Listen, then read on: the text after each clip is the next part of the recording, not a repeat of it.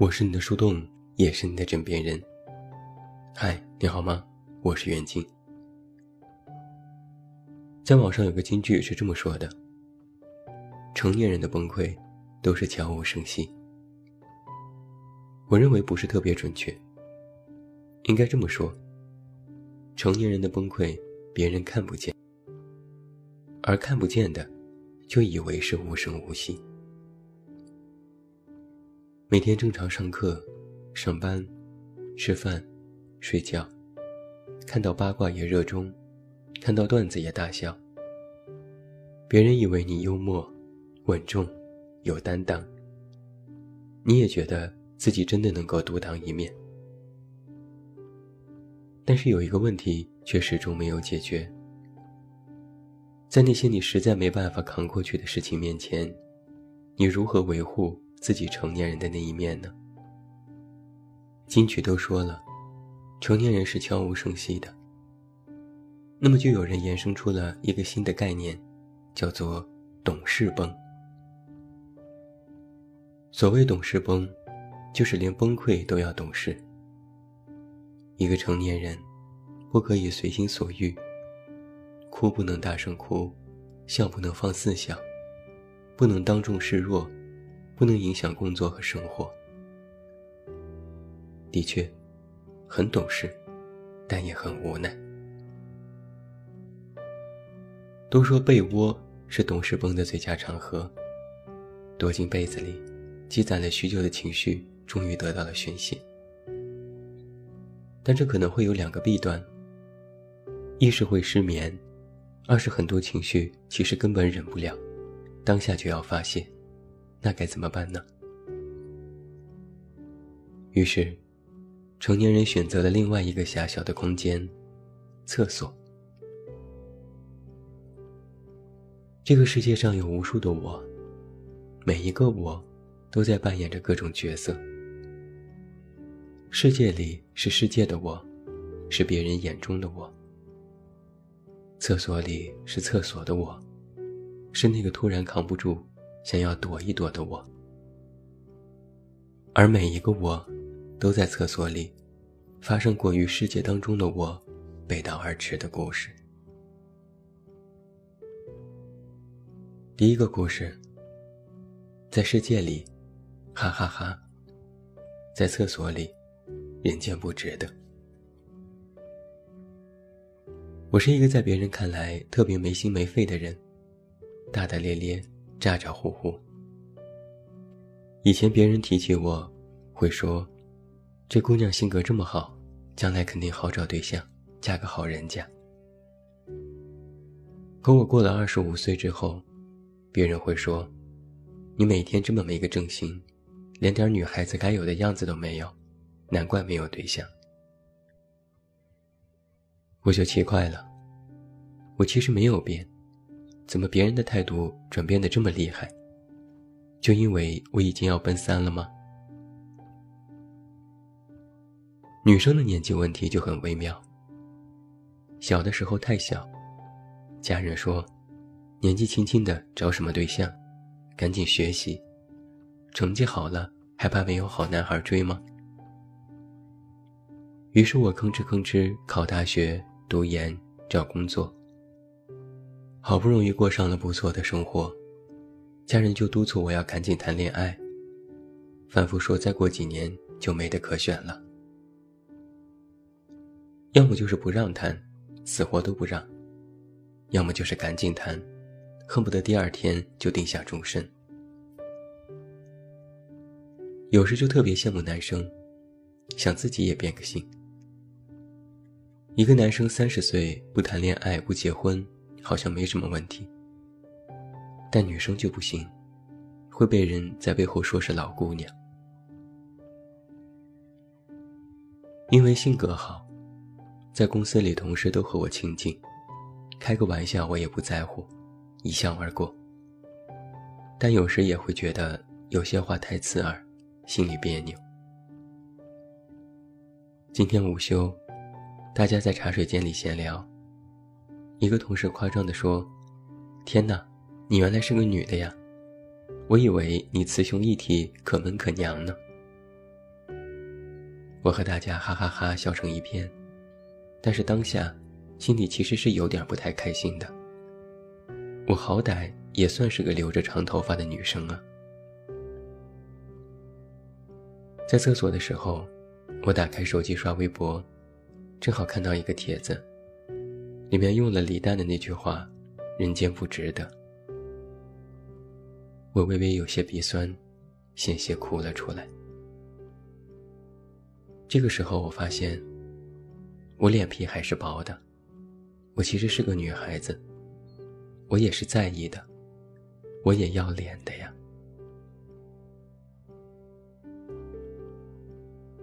第二个故事。世界里，没事，那你忙。厕所里，没事，我在忙。今天早晨接到我妈电话，说我爸又因为心脏病住院了，我心急如焚。可我妈再三叮嘱说不要请假回家，我爸已经脱离危险，只需要静养，不用回来，工作重要。我挂了电话，不知道该怎么办，六神无主的去上班，开会的时候一直走神。领导看出我的异样，问我是不是有什么事情，我连忙摆手，没有没有。就是昨晚没睡好。领导沉下了脸，说：“工作要专心。”我赶紧点头，不好意思，之后不会了。回到工位上，脑子里一团浆糊，不知道在想些什么。可眼泪却再也忍不住，直接流了下来。旁边的同事看到了，递给我一张纸巾。不咸不淡的说了一句：“不就是被领导说了一句吗？至于吗？”临近中午的时候，觉得心里堵得慌，给男朋友发微信。过了半小时，他回复我：“在开会，怎么了？”我想了想，回复说：“没事，那你忙。”午休的时候，我把自己锁在厕所里的小单间里，咬着牙偷偷哭了一场。有人在外面来来回回，我都不敢出声。这时，男友又发来微信：“我开完会了，你上午找我有什么事？”我回复说：“没事，我在忙。”等了十分钟。微信没有回复，我起身，拉了水箱的水，在心里重重的叹了口气，然后走了出去。第三个故事。世界里，今天也要加油呀。厕所里，今天怕是熬不过去了。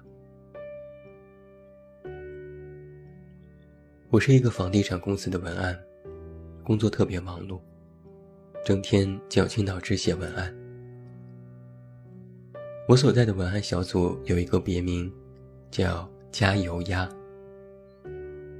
每天在群里，组长都会说：“今天也要加油呀。”然后一群人也跟着附和：“冲呀！”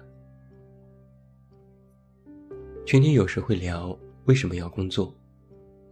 有的说为了钱，有的说喜欢。轮到我的时候，我却回答不上来。我对这份工作的态度是不喜欢，但也不讨厌。我只是不知道除了继续，我还能做什么，还会做什么。创意组的人每天都要来和文案组开会，商讨方案。有时创意组对我们的工作不满意，领导就会拍着桌子说：“你们文案组是每天混日子的吗？写的这叫什么狗屁文案？”而这十次拍桌子，总有六次被拎出来痛骂的文案都是我写的。有时我会在会上辩驳几句，领导会说：“你就是煮熟的鸭子，就知道嘴硬。难道是我在针对你吗？一个大男人，被领导当着这么多人的面指着鼻子骂，心里自然是不好受的，觉得羞辱、难堪，还有委屈。可我又不敢反驳，我怕丢了这份工作。除了他，我不知道还能做什么。有一次散会后，我垂头丧气。组长走到我身边，拍着我的肩膀说：“你要加油呀！听说公司最近在裁人，我不希望文案组少一个人。”我低着头说：“好。”组长看了我一会儿，然后说：“去洗把脸，然后回来继续工作。”我到了厕所。打开水龙头，怔怔地看着镜子里的自己，略微油腻、许久未剪的头发，涨红无神的眼睛，三天没剃的胡子，一时间，所有的情绪都涌了上来。我觉得今天怕是熬不过去了，不然就干脆辞职吧。想着想着，眼眶泛红。眼泪马上就要流了下来。这时，突然有人推门进来，我赶紧低头，双手接了水扑到脸上，吸吸鼻子，佯装作若无其事。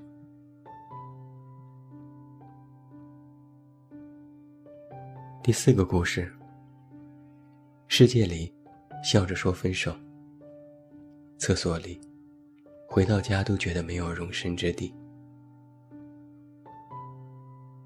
我是一个餐厅的服务员，没有什么学历，也没什么特长。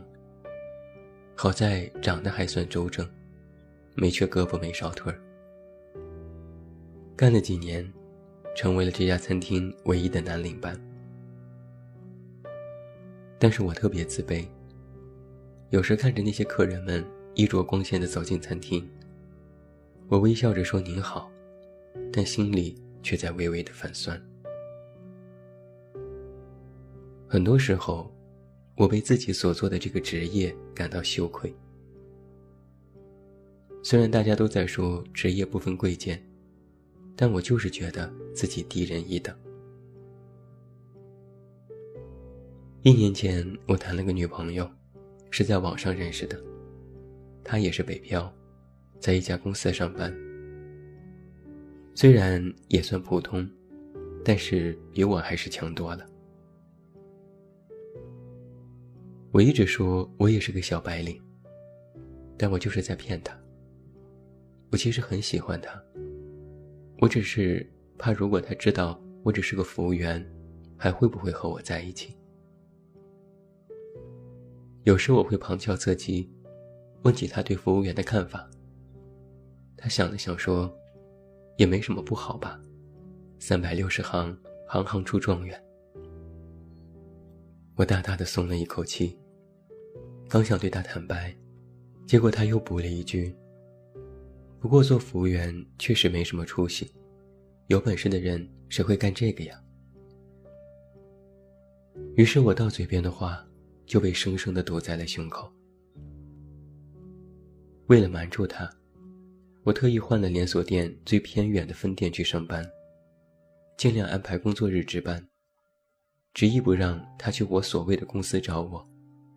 想尽办法扮演一个白领该有的样子。其实，在很多时候，我也自责、难过。我觉得自己就是个骗子，是在玩弄他。可我就是没有办法开口说出实情，没有办法坦然自若地说出自己的职业。但纸是包不住火的。终于有一天。我还是在餐厅里遇到了他。他看我的眼神里满是诧异和震惊，我也慌乱的不知道该如何是好。但我们依然表现的互不认识。他和同事饶有兴致的研究菜单，他连看都没有多看我一眼，连瞟一眼都没有。中途，他去了一趟洗手间。我一直盯着那个方向，然后我的手机就响了，是他发来的微信。就简单的两个字：分手。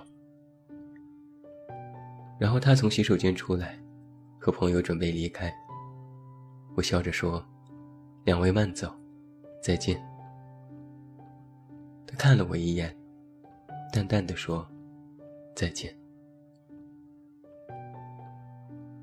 那一天餐厅特别忙，一直到深夜我才回到家，精疲力尽。在厕所里待了好长时间。打开微信，发现他已经把我删掉了。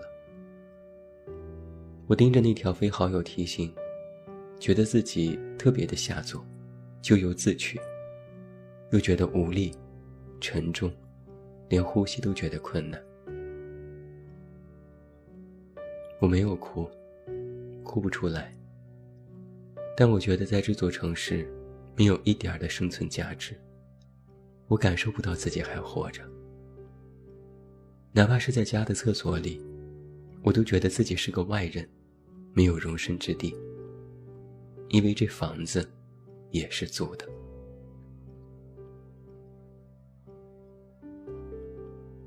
这个世界，由无数的我组成。长相各种各样，质量参差不齐。但我们已经不再回答怎么了，因为有些话说不出口。我们也已经不再问别人怎么了，因为知道他们的答案都是美事。每一个我，都有一段故事，有些不被旁人知道，只能压在心底。有人曾经这样说过：“真正的绝望，是连哭都哭不出来，想喊都浑身没有了力气。”如果你仔细观察，会好像觉得每一座城市的上空，都有一些孤独的影子。它们漂浮不定，像是游魂，居无定所，但却一直在寻找一个港湾。一个成年人，从不轻易说“崩溃”二字。在他们看来，崩溃就意味着自己输了。有篇文章里这样写道：“我们不敢倒下，因为身后没有人，或者身后有太多人。有时候，空荡荡的身边会觉得寂寞。”但太多人对自己抱有期望，也真的很想暂时的躲避。在某档节目当中，邦尼这样说：“心里全是苦的人，要多少甜才能填满呢？”马东说：“心里有许多苦的人，只要一丝甜就能填满。”但是我却在想。心是填不满的，那一点点甜，只是我们在难过时的救命稻草。你用力抓住，使劲往上爬，就能脱离深渊。或许啊，在厕所里，那一点点允许自己不再强忍的时刻，就是那一根稻草。它会让你暂时的放下所有的负担，留出一点空白。只给自己，哭也好，笑也好，发呆也好，什么都不想也好，片刻的发泄和放松，就能换回来继续咬牙前行的一点点动力。一个成年人，不指望别人能够安慰治愈自己，只能靠自己临危不惧。有人敲敲你的心门，问你在吗？你会说在，但其实你想说的是不在。我只是想在厕所里躲一躲，谁也不要打扰我。最后，祝你晚安，有一个好梦。不要忘记来到公号这么远那么近进行关注。每天晚上陪你入睡，等你到来。我是远近，我们明天再见。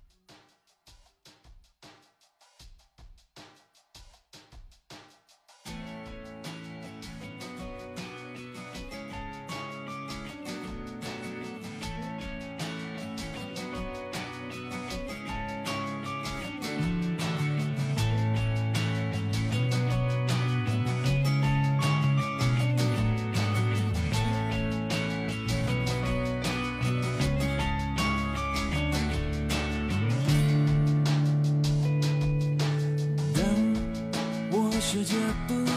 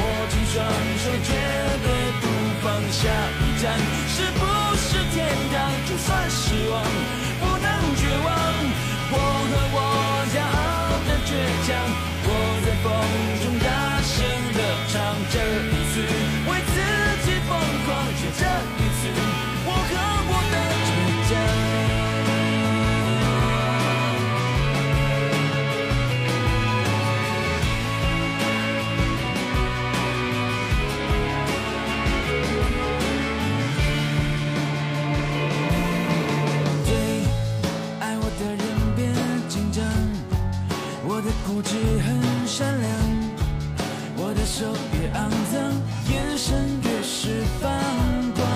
你不在乎我的过往，看到了我的翅膀。你说被火烧过才能出现凤凰，逆风的方向更适合飞翔。我不怕千万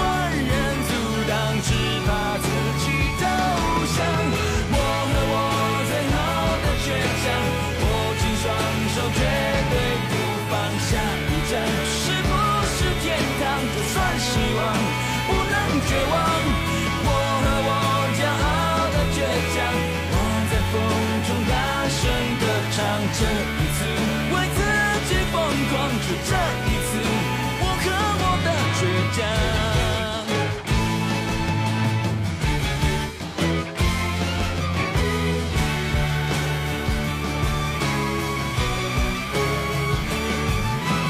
我和我最后的倔强，握紧双手，绝对不放下一站，是不是天堂，就算是。